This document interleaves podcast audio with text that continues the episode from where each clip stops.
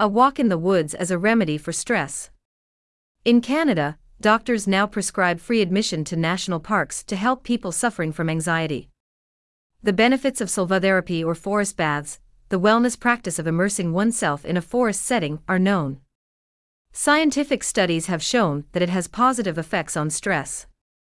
It has been observed as having a relieving effect on nervous tension while helping to improve concentration and focus.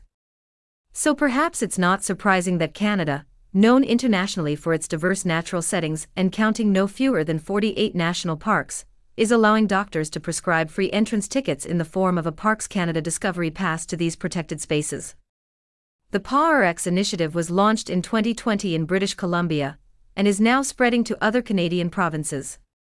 It is not, of course, a question of seeing the prescription as a miracle cure for anxiety disorders or depression, but rather to help patients combat stress. According to the PARX site, the recommendations concern a walk of at least 20 to 30 minutes, the time for the stress hormone, cortisol, to effectively drop.